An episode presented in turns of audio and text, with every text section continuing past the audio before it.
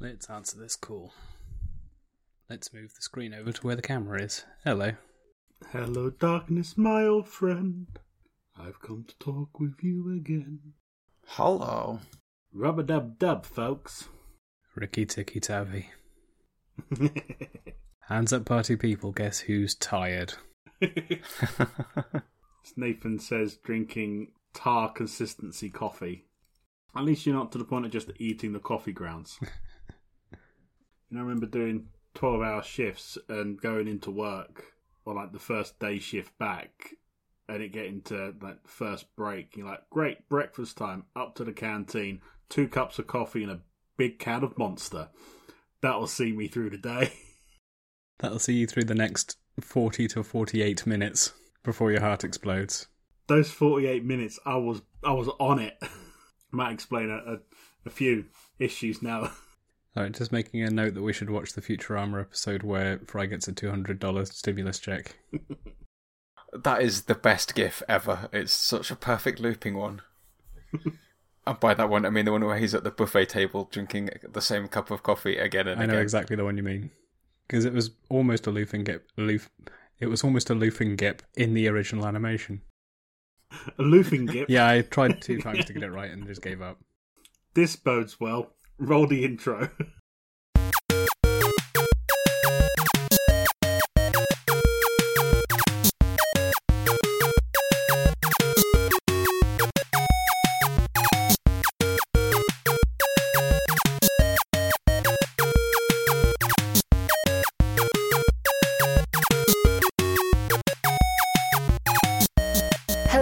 welcome to this week's episode of Remedial Nerding, the podcast where four nerds force each other to watch something that they really should have already seen.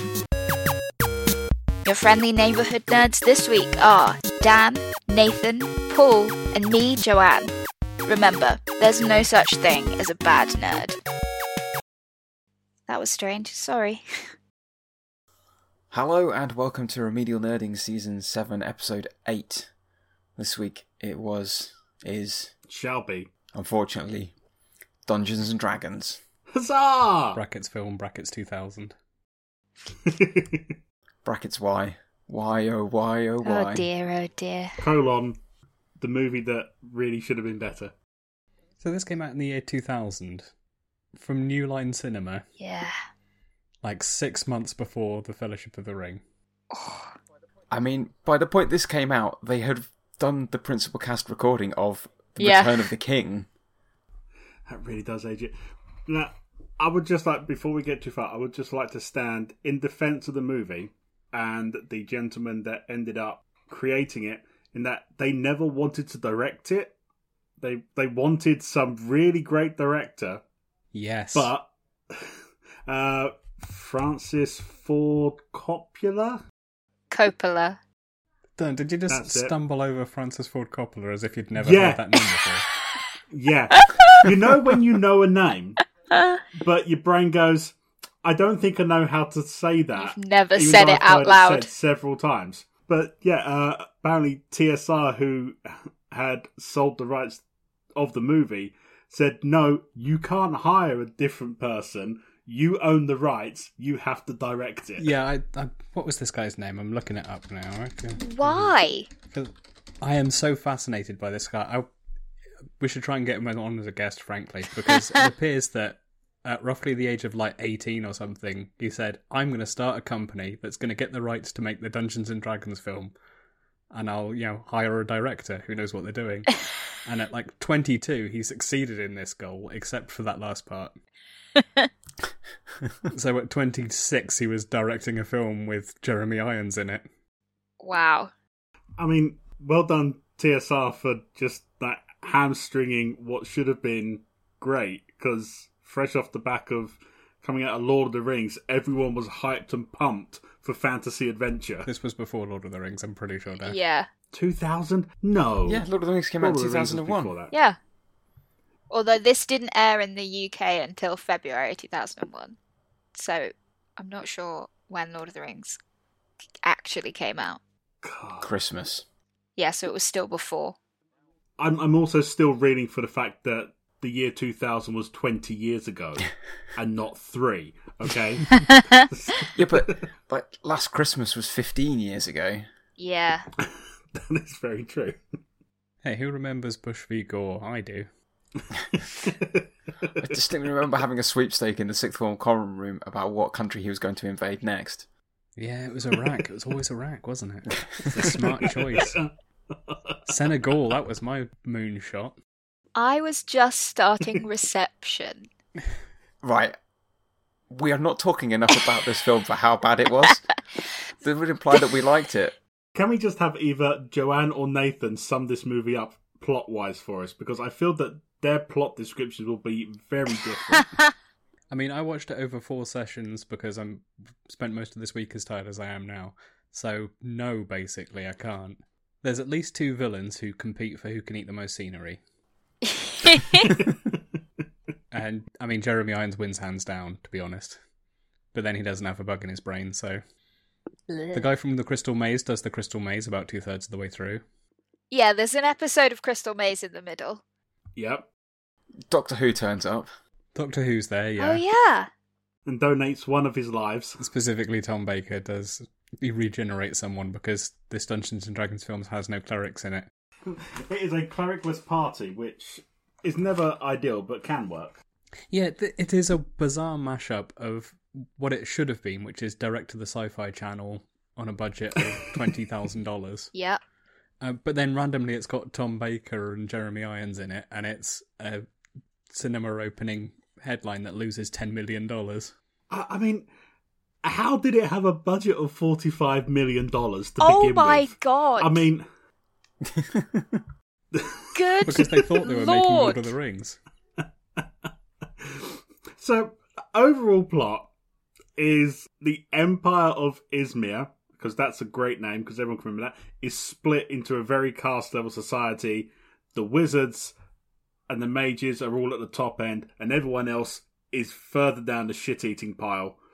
And that's the way the kingdom runs, and they like it. Jeremy Irons' evil wizard wants to dethrone the Empress, who is coming of age, I'm assuming, since the council has been ruling in her stead, Who is Padme but not Padme? but worse. and wants to create a dragon controlling scepter to control red dragons to counter the Empress's scepter that controls silver dragons. Gold dragons. It's a gold dragon. Yeah. The vital plot point that they're gold dragons. I mean, the the battle at the end where there are dragons fighting dragons, I couldn't tell which was which. No. Either way, it's chromatic dragons against metallic dragons. That's all you need to know. And somehow you end up with this plot where there is a rogue and his roguelike buddy who decide to rob the magic school, get caught in the process by the young wizard, interrupt an assassination of an old wizard looking for a scroll, and quote unquote hilarity and adventure ensue. Did you describe him as a roguelike because he dies and doesn't come back?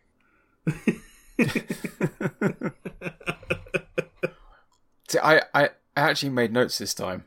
Uh, one sort of notes, and that was the the party makeup. So you had Ridley, the human rogue, aka Jimmy Olsen from the New Adventures of Superman. Yeah, I spent so long trying to work out who he was. That's where he was from. Dan, did you not wonder why I sent the words Jimmy Olsen in all caps to the group chat a few hours ago? I did wonder. You're an idiot. What one of the Olsens? what is, is this? Is this a brother of the Olsen twins? Why are we discussing the Olsen twins suddenly? You've got Marina, the the human wizard with the largest eyes in the known universe, who basically spends the entire film wide-eyed stupid, and every time something happens, she opens them even wider. Can, can we just discuss their names to start with before we move on? So you've got Ridley, whose last name is Freeborn, Oh, I didn't even look up the surnames. and the uh, Marina. Her last name is Pretensa because she's fucking pretentious. it is grade A writing we got here. I mean, it's a Dungeons and Dragons film. It should have incredibly overwrought and on the nose naming scenes for the characters. Then you've got uh, Elwood, the dwarf barbarian, who is not a short dwarf, but you can tell he's a dwarf because he has a great big bushy ginger beard and You can tell he's a barbarian because he spends most of his time drunk and doesn't actually hit anyone at any point in the film. It's a Dungeons and Dragons film. It should have at least one character who's named after a Blues Brothers character. Elwood's last name, Gutworthy. wow. yep, fits. Uh, then you've got Border, who I've got down as an elf ranger, who's Norda. Norda with an N. oh, I just fat thumbed it then. Uh, Sorry, Were you were just bored with her character? I hate no, I just can't type. She was really annoying. I was trying so hard to make some kind of joke about the Borda count voting system then, and it just wasn't coming together. Oh, Nathan. But she appears to have her wardrobe done by Madonna with her conical boob chorus. I, I mean, boob armor, it works. Breastplate with the breast part in italics. There are extra surfaces for the flexion people, it works. I mean, at least it wasn't just a, a chainmail bikini. That is that is true. And then we have the best member of the party, and by best I mean the one I want to punch in the face oh repeatedly Snails, the human idiot. Yeah. For for the party notes, I wrote rogue impetuous, wizard impatient, dwarf inebriated, elf huntress ineffective, snails. I don't know. I just don't know about snails. I mean, obviously plot spoilers, but when Damodar kills him, all I could think was thank fuck for that. I kind of loved him. Well, He's basically playing exactly the same character as he is in Scary Movie. Well, uh, He has possibly had the most successful career subsequently, because that's Marlon Wayans. My notes were Ridley Freeborn, the protagonist, even though Dungeons and Dragons is an ensemble game which doesn't have a protagonist. uh, Snails, he's the comic relief. Uh, then you've got the uh, wizard, as previously mentioned, her direction on step was open your eyes wider. No, wider. uh, she has the plot MacGuffin and reminds and gets captured a lot. Then there's random dwarf who joins the party for no good reason because in the non-game universe, an extra player joined the evening session. He's the comic relief. Then there's uh, an elf ranger who also turns up later. She's also the comic relief. Actually, no, she's not comic relief. That's completely false. She's the love interest for snails. The racially appropriate love interest. Yep. Blah. And yeah, I mean, the, to be fair, the exchange when Snails and Elwood see Norda for the first time, and Snails is like, "Yeah, she's hot. I'm gonna go talk to her," and Elwood's like, "Nah, forget elves. They're prissy and stuck up. What you want is a nice two hundred pound dwarven woman that you can get behind and grab the beard." And it's like, "Wait, what?" I choose to believe that that was a Blackadder reference because this whole film is crammed with references, which is appropriate for a Dungeons and Dragons session. I mean, film. I mean, I did like the fact that Snails was willing to sacrifice a few years to be a bit older, because that's going to make a difference to a 240 odd year old elf. But I did note with Snails, one, we're not, there's no indication of what we use, we just assume he's human, but he does wear his hat with the ear flaps that cover the tops of his ears. Snails could be elven, or at least half elven. I mean, he describes himself as being 23, so. And doesn't appear to know that elves are typically older than that, so I suspect he's probably not one. I think the hat is there to show you he's an idiot because that's an idiot's hat. He also almost drowns in quick porridge. yeah. Oh, geez, according to Wikipedia, Snails was originally a, a half orc, and they went, maybe let's not make the black character a half Oh, orc. Jesus Thanks. Christ. On that, though, did you see the orcs in the pub? They were very orky. Oh, yeah, they, They, were were very. so classic Warhammer orky. They were It was Star Wars. Cantina level of costuming. I was just going to say Nathan's take on that is potentially the kind view because I think there is an argument that could be made that someone said, "Oh no, we shouldn't have an orc. Just make him black." Same thing, isn't it? Like you're cringing because it is so conceivably true. yeah. Yeah. Yeah, Snails is very Jar Jar Binks in this film, except if the emotional end of Phantom Menace was that you were supposed to care that Jar Jar Binks had died, instead of becoming a senator or something. I think I liked Snails because he reminded me of Ruby With Jar Rod, Jar Binks. I just felt like he was doing his best Chris Tucker impression, and that Yeah. endeared me to him.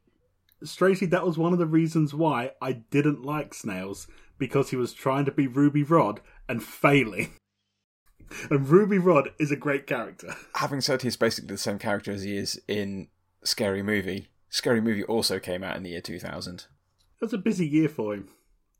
I can't decide if I like it or not because I f- feel like it's part of a tradition of black comedy that seems uncomfortable in a film that is otherwise mostly white. Mm. Yeah, You're here to caper is the subtext, and I don't like it. yeah. Which is a shame because he gets a lot of the good lines. Because Ridley, is, the protagonist, is constantly saying stuff like, "Hey, let's break into Hogwarts and steal the Cerberus or whatever."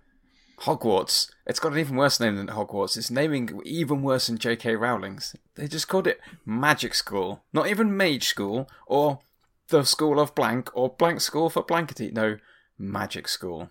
This feels like one of the things that was written into the script and then they forgot to go back and change it later. Which Yeah. there's a lot of. Put it in as a placeholder and then forgot to control F it. Yeah, like we we previously mentioned that Snails flirts with someone at a bar. We forgot to mention that that happens in between two of his close friends being sucked into a magical map and then them coming out again and then never mentioning it again. Yeah, they accidentally get sucked into a map because Ridley's dad used to do magic somehow and put magic locks on things and accidentally activates the runes on the map. I thought for sure that was going to be a plot point as well. Nope, they never mentioned that again either. Yeah, no- Yeah. yeah. I expected magically trapped chests, but that didn't happen. Marina gets sucked in, and then Snails and Elwood just go, "Well, fuck it, let's get drunk." All right, crisps, crisps. we're we're not on the run or anything now. No, Oh, are we? I don't know. Check the script. yeah, the secret police aren't chasing us. Let's just get shit faced in this bar. But it is appropriate for a Dungeons and Dragons film that the road character just goes, "I attempt to activate the magic item. Do you know anything about magic?" Uh, yeah, because my dad did.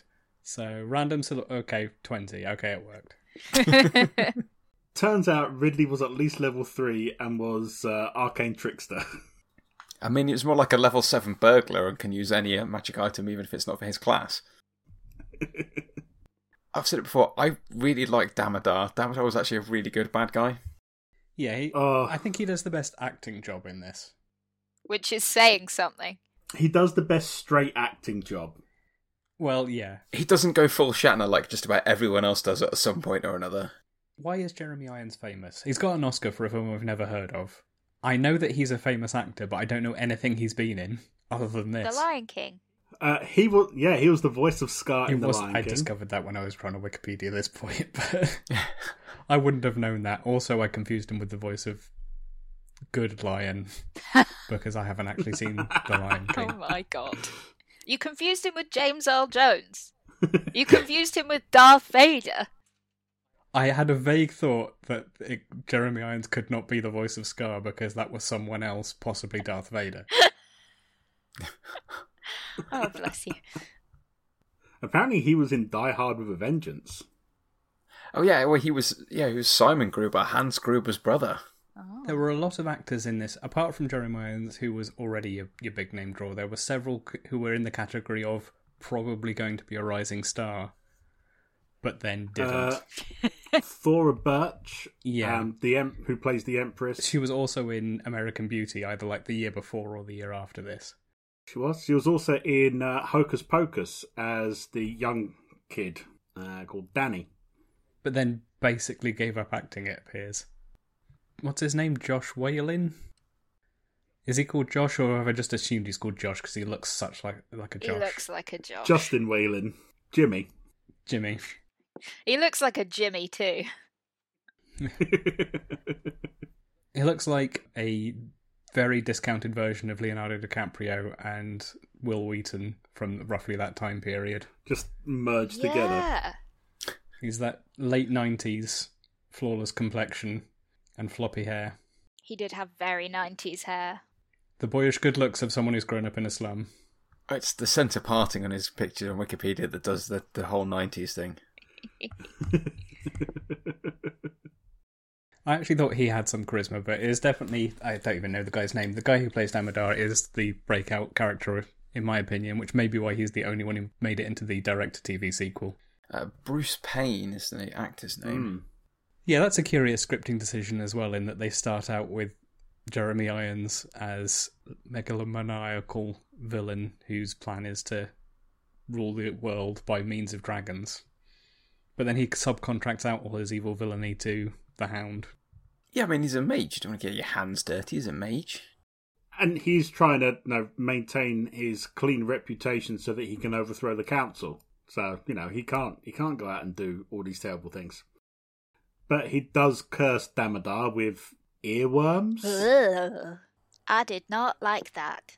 and then sends him off to capture the MacGuffin chasers. He has been in a lot of films, of which I have seen one. This Bruce one. Payne. This one. Yeah. Like lots and lots and lots of films. Is prolific. Ninety three actor credits in IMDb. He had lots of TV stuff as well, none of which I've seen. I mean, he was the only. He did seem to be the only straight acting character because no, he delivered his lines with gravitas like a proper D and D villain should. I mean, I think Richard O'Brien is the only other character that I really enjoyed the portrayal of, even though he was on a very different end of the, or well, not even the spectrum, but somewhere else on the web of personality-wise. Oh yeah, I, I liked him. He was he was the um, dubious thieves guild leader who was operating a crystal maze to try and recruit people to break into the vault. If the Crystal Maze was designed to be run by Indiana Jones, yeah. Yeah. Another example of something that would not have worked in a D&D session because it just has one character while everyone else just stands on the balcony and cheers. Mhm. It could work. Richard O'Brien's acting is this is akin to Jeff Goldblum in anything. He's just being Richard O'Brien. Yeah, he's just himself. Well, that's Richard O'Brien in anything he's ever been in. anything. The the traps and the obstacles in the maze. It was a little contrived. It was campy. It was kind of fun, and of course, the the young slumming it thief from oppressed town is the only one to get through and steal the jewel in the center of the maze, and then we're about to get promptly killed for doing it and showing everyone up.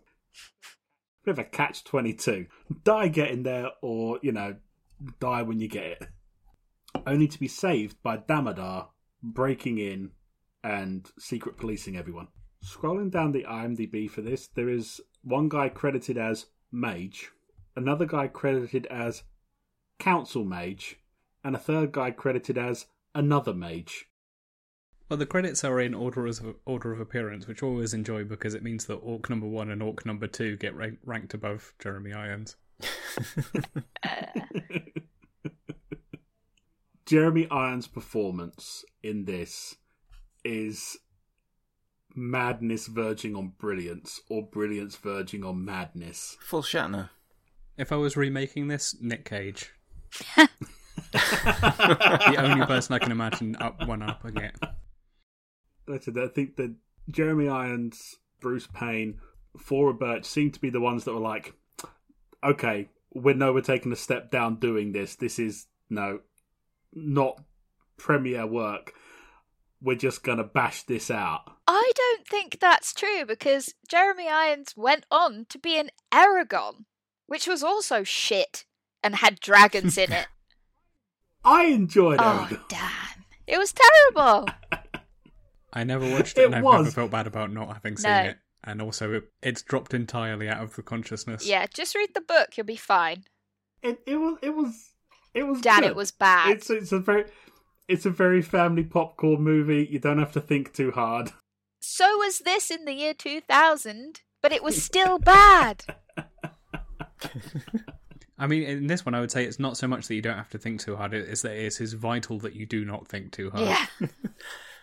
I do think this film is so bad it's actually verging on good. I'm not as in like a good film, but a, a reasonably entertaining thing because it just bludgeons your psyche into submission, and you've got no choice but to just kind of relax into it.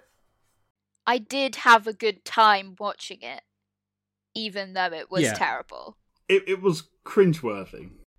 Yeah, is it a good film? No, definitely not. Is it well acted? No. Does the script make any sense at all? Only like 5 to 6%. But we've definitely seen things that were much worse than this. Oh, a hundred percent. Name one. Mad Max.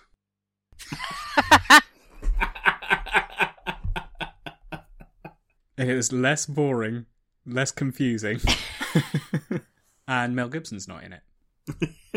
That is true. At least this goes on a fair old pace. you are swept along quickly. You don't need to worry too much about why they're going to particular places or what for. The thing is that thi- this is a bad film that is enjoyable, but there are plenty of okay films that are not as enjoyable. And I would rather have mm. fun watching a movie like this than be like, it was fine, but I'm unmoved. Yeah, I can't say I was particularly emotionally moved by any of the characters in their scenes, but there were a couple of good giggles. I mean, even just like laughing at the ridiculousness of the overacting or Yeah. or the terrible CG. Like I'm at least experiencing something. Whereas a movie like Eragon, I don't even remember what any of the characters look like. I think Joss Stone is in it at some point, but I might have made that up. I mean, I'm assuming one of them looks like Jeremy Irons. Yes, but his performance is entirely forgettable. I'll remember Profi until the day I die. It's it's like when he's got the scepter and he's just like yes, yes. it's like full on square set jaw and through gritted teeth. The thing, he doesn't have the uh, subtlety and range of Palpatine in the prequels. He does had the hammiest parts of Palpatine 100% of the time. I don't even remember that actor's name. I should, because he's the best thing about the prequels, in my opinion. this will probably split the panel's opinion, but we'll not go into that today. Was he the best Palpatine though? I mean, given that he was all the Palpatines the apart from only the one that was an old woman with a monkey's eyes. there you go. Old woman with a monkey's eyes. When was Palpatine an old woman with monkey's eyes? in the original theatrical release of The Empire Strikes Back. Which probably then got painted over with that same guy after 97. Oh, like how Correct. it's it's Jango's voice now when uh, Boba Fett speaks. It's uh that guy, Moana's dad. I can't remember his name. I don't know what Boba Fett's voice sounds like. I did not realise they dubbed over that. Yeah, I have not watched the original three Star Wars films in anything other than the, the despecialized editions for years. I haven't watched them in years, full stop. Uh, I- anyway, I would go on to say that I had some emotional reaction to Damodar at times. He's the flat affect villain. And specifically, there's a scene in which someone says something like, Why are you trying to release a load of dragons to kill the Empress? And he goes, I don't particularly care about that either way, but I've got worms in my brain now. So that's my priority. His motivations were pure. Yeah. yeah, he was an understandable character. You knew where he was coming from. He was a loyal bodyguard, taken down the wrong path, tried to resist and not screw up too much at one point, got his brain infested with worms that were slowly killing him, and had to try and overthrow a kingdom. Those are, according to Wikipedia, a mind flayer, which is not how they are in the in the D and D books, but D- for the definitely not. I have ended up going down a very weird rabbit warren here, mainly because we- someone mentioned the Fifth Element and I needed to see when that came out. 97. It was 97. Nailed it. This film was award was nominated for an Academy Award, but also four of the Stinkers Bad Movie Awards. Like, what? Really? Did they watch a different version of The Fifth Element to me? What Academy Award was it nominated for? Uh, best sound editing. Oh, okay. Fair enough. It won the BAFTA for best visual effects. I mean, it should have got the Oscar for Best Supporting Actor. The Fifth Element is also, I would say, bad, but it is extremely its own thing, Oh, I love Fifth Element. and I respect that. It is one of the one of the best films of all time. Yeah. I agree with you, it is a great film and I love it to pieces, but The Fifth Element is very much a Marmite film. It is divisive, it splits audiences. It is the type of film where I really want to make my friends watch it because I love it so much, but I think they'd just sit there and be like, what the fuck have we put on the telly? What's happening? Much like if they put D and D on. well, yeah. if you had a f- like if you'd been out for a few beers and you get back with your kebab, it's a good time to put it on. No, it's not because it's three to- hours long. It's You don't need to follow it too much, and you can fall asleep in front of it, and then wake up and have a pretty good idea of what's How, going why on. No, is this can't. blue lady singing opera? What's happening? Why is he putting his hands inside her? Ah! That's what would happen if you woke up drunk halfway through that movie. I got distracted reading about the other Wizards of the Coast or whatever it was at the time, um, intellectual property, TSR. TSR, intellectual property that features in this film, which means it is not just generic fantasy. The other one is there's some beholders at one point. The CGI on the dragons is quite shocking. The beholders, on the other hand, I really enjoyed the beholders. I mean, they don't do much; they float, I suppose. I mean, they looked plastic as fuck, but at least they were well animated. No, the eye stalks went in and out and wobbled around, and the eyes looked around. I was happy. The I wasn't. skeleton curse thing at one point was CGI to the point of comedy. That didn't work out so well. That put me in mind of um, Knightmare, which may or may not be the real name for a CGI based game show that was on TV in the early 90s. Yes. Although the, I think the spell casting in Knightmare was slightly better than portrayed in the D and D movie. Oh, hey, we're being attacked by a load of dragons. What's good against dragons? Fireballs! Fireballs, you fools! Shield! and then he just encases the parapet with ice, and it's like, wait, what? How popular was Dungeons and Dragons in the year 2000? In the mainstream? I don't think it had hit resurgence. No, so like third edition, I think, had either just come out or not quite, which was kind of a renaissance. Because second edition was still when it was in the phrase of being called Advanced Dungeons and Dragons, and it was ridiculously Byzantine. I mean, it didn't man- at that point. It hadn't managed to break through the wall that was 40k. In in my experience, that was what consumed mine and Dan's time. Certainly, So in the year 2000, D&D 3rd edition was released. 2003 3.5. 4th edition was 2008 and 2014 saw 5th edition released. Yeah, so I th- I think the timeline is that there was a bit of a renaissance with the more accessible 3.5 and they the SRD, which was their attempt to say third party developers can create source books now. And then it kind of faded away again in fourth edition when it went back to its kind of um, wargaming tactical minis roots. And then had a massive renaissance with the advent of basically Critical Role, as I understand it. and things like it, like the Adventure Zone. the Adventure Zone. The Acquisitions Inc. guys, Yep, they've been that doing it for for years now. Yeah, because that started in fourth edition, I'm pretty sure. Quite probably. I know that Critical Role started their game in Pathfinder. Yeah, which was 3.5 only made by someone else. Yeah, when 4 flopped and everyone went, well, this ain't great. Should we have 3.5 back? No, but we'll have a third party equivalent. So yeah, the the resurgence hadn't hit, and I think there are probably a lot of mothers around the Midwest that were still adamant that D and D is a path to Satanism and the devil and losing your soul. I'm sure that's still true. Probably is. Oh, that's absolutely still true. I just wonder how many people they expected to get the references. Like, the Beholders didn't serve any purpose plot wise, as far as I could tell, and I know what They they, are. They didn't even eye beam anything. No. Yeah, I think they were there to be recognised by the people who would recognise them. So I watched with Mum, and she was just like, why are they not doing anything with that cool monster? Yeah, one of the many things that just kind of got forgotten. Yeah. Well, apart from the dragons, they were pretty much the only monster in it. Yeah, so Dungeons and Dragons as a concept for a film is kind of a weird thing because, at least in the modern era, Dungeons and Dragons is itself basically a writing prompt for procedurally generated fantasy. See every podcast that exists at the moment. So having anything that's specific settings within it is kind of weird. Yeah, I mean it is communal storytelling, but unless you're going to adapt something like one of the novels that are set in a D&D universe and have an established story, you've got to start from scratch and hope somebody gets it. Yeah, but it's a bit. li- It is a bit like having books, the film adaptation. I guess in a way that's what Super Mario Brothers was, only for video games.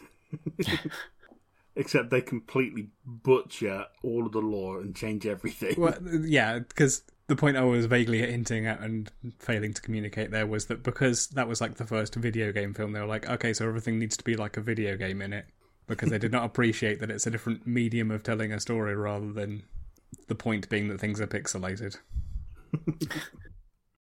and also there are dinosaurs? Question mark. Yep. And Bob Hoskins? Question mark? Question mark. Yep. So one thing we kind of mentioned in the chat was if you were going to make a film of D and D, how would you do it? I would hire Matt Mercer and give him lots of money and ask him to make a proper D and D film. Thank you very much. The problem I thought with my own question on more consideration was that, like, oh, my first thought was, why, why don't you take the Lost Mines of Phandelver, kind of the starting module, and make a film of that? Except that kind of the way D and D starts is the by thinking about the six or seven years leading up to the first en- encounter. Like you can't have an you can't have an episode zero in a film. Our movie opens on five unemployed misfits crowded in a bar with a wanted poster inquiring about the job to escort the caravan to the next town over. A better way of doing D and D might be to do it like Lost, The Walking Dead, Game of Thrones style, and have it as a, a long procedural, you know, narrative television show where you can have a flashback and spend two or three episodes looking at the dwarf fighter's backstory and how he was tragically orphaned as a kid, or something like that. That would definitely work. It also seems like that short format, well, relatively short format, where it's like 45 minutes or an hour per episode, works better for big ensembles where there are several equal protagonists as opposed to Jimmy Olsen being the guy who does everything. To the oh, I've made a note of it at the point. There's a point where they all walk up and say, "Here we are at the entrance to the dungeon," which I thought, "Yes, finally." And then the very next thing, they're like, "Oh wait, only Jimmy Olsen can go in." Only you were meant to enter. There were some bits in this film that made me question some of their, their choices. Most notably when they broke into the magic school and they're climbing down the rope that they've thrown through the window. And Jimmy is already stood on the floor and he's just going, Come on, Snails, we're in here now, let's get going. Snails is halfway up the rope and just lets go and falls on the floor next to the rope that is lowered all the way from the window to a coil on the floor. It's like, why did he not just climb down? Because he's the comic relief. How good a thief is Snails? I think if you if you're making a Dungeons and Dragons film, I think there's two options. One is to have four equal protagonists, all of whom are in a different genre of film. so unlike this one, I have one serious guy and then three comic relief characters. One of them is pure comic relief, and you cast someone like Stephen Colbert in there. One of them is doing absolutely straight faced gritty drama, and for that you want Vin Diesel. He would do it too. He would. He's probably attempted to get that film going. Probably. One of them is doing basically no dialogue, but uh, technically perfect action sequences in every film, every scene. I think what we've narrowed it down to is you either make The Lord of the Rings in its trilogy. That was going to be my pitch. Yeah. My pitch was going to Or- be you ask Peter Jackson to make Lord of the Rings, which is what D and D is based on. Oh, whoops, he already did. Never mind. We've got the perfect D and D movie. Yeah. He's nearly finished, yeah. You go the other way and you make Pirates of the Caribbean. Mm, yep. the third alter, the, another alter, I say third. I don't know why. I'm not like I've counted two others apart from what you just said. another alternative is that you dial into the game aspect and have two plot lines, one of which is in the D and D world and one of which is in the real world. I don't know what you do with that exactly, but you swap back and forth between characters and those same actors portraying elves and dwarves and whatever else. Oh, that one exists too. That's the Lego movie. I haven't seen it. I thought that was about Batman.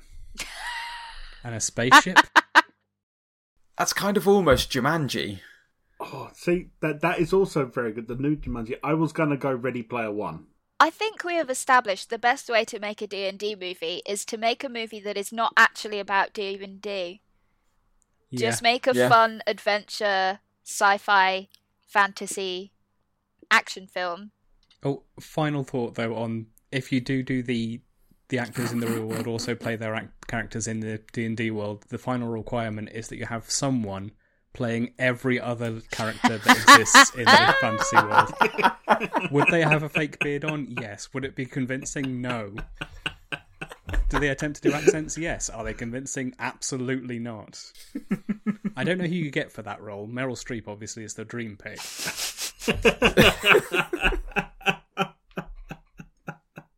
That or Matt Mercer.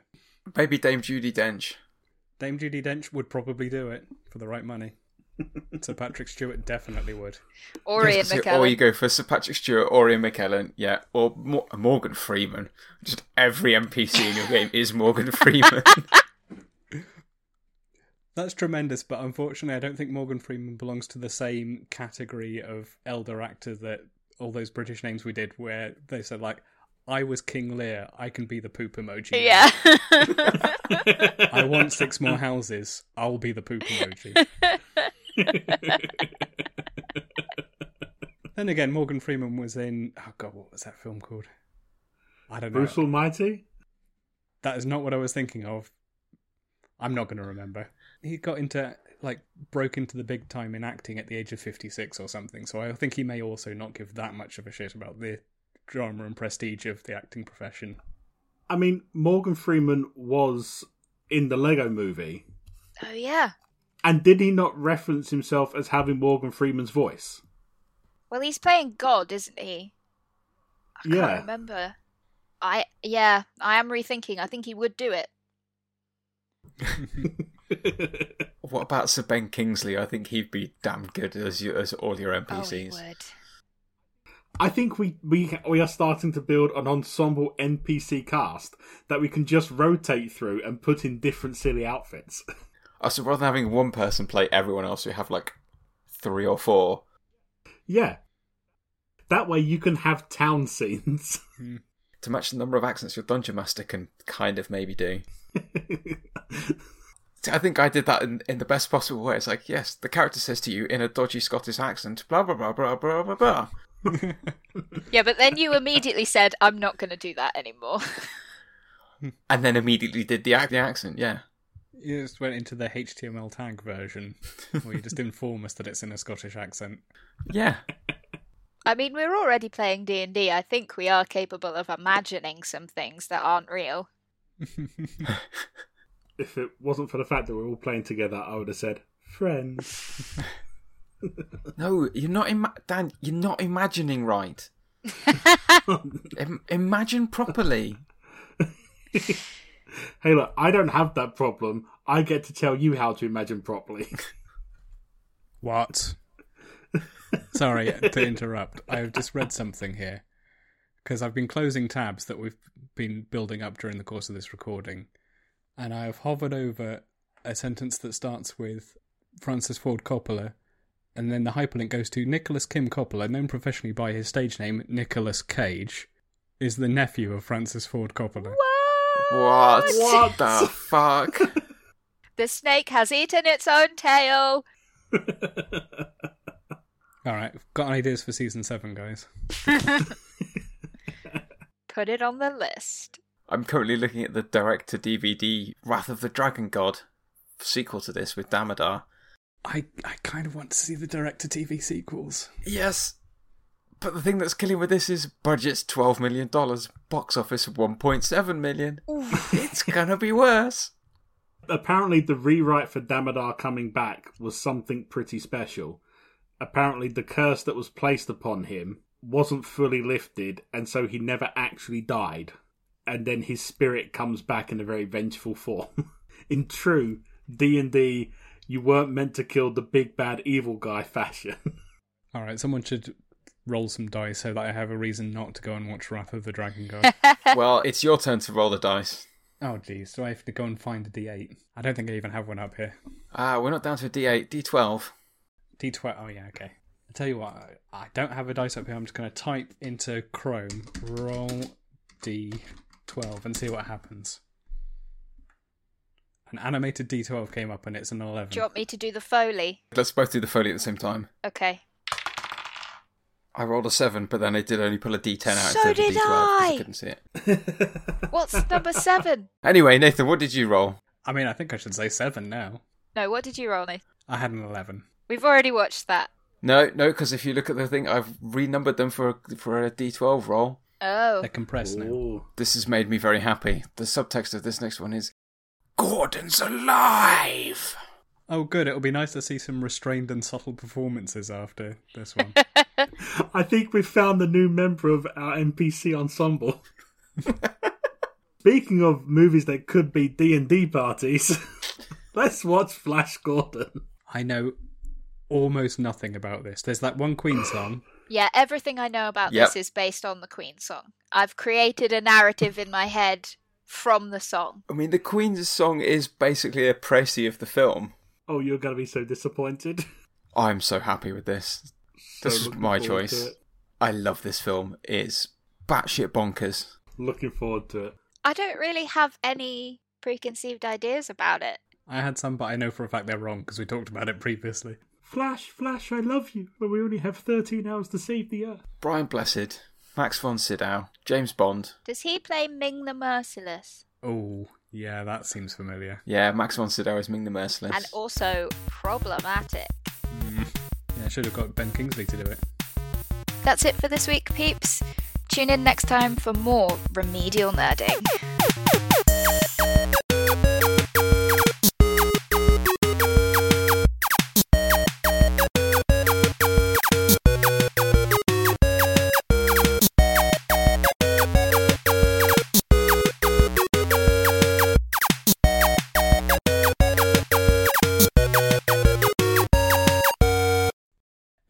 Here. Did he play the Mandarin or am I yes, he did. he did. Okay, good. Phew. I mean, and also Gandhi.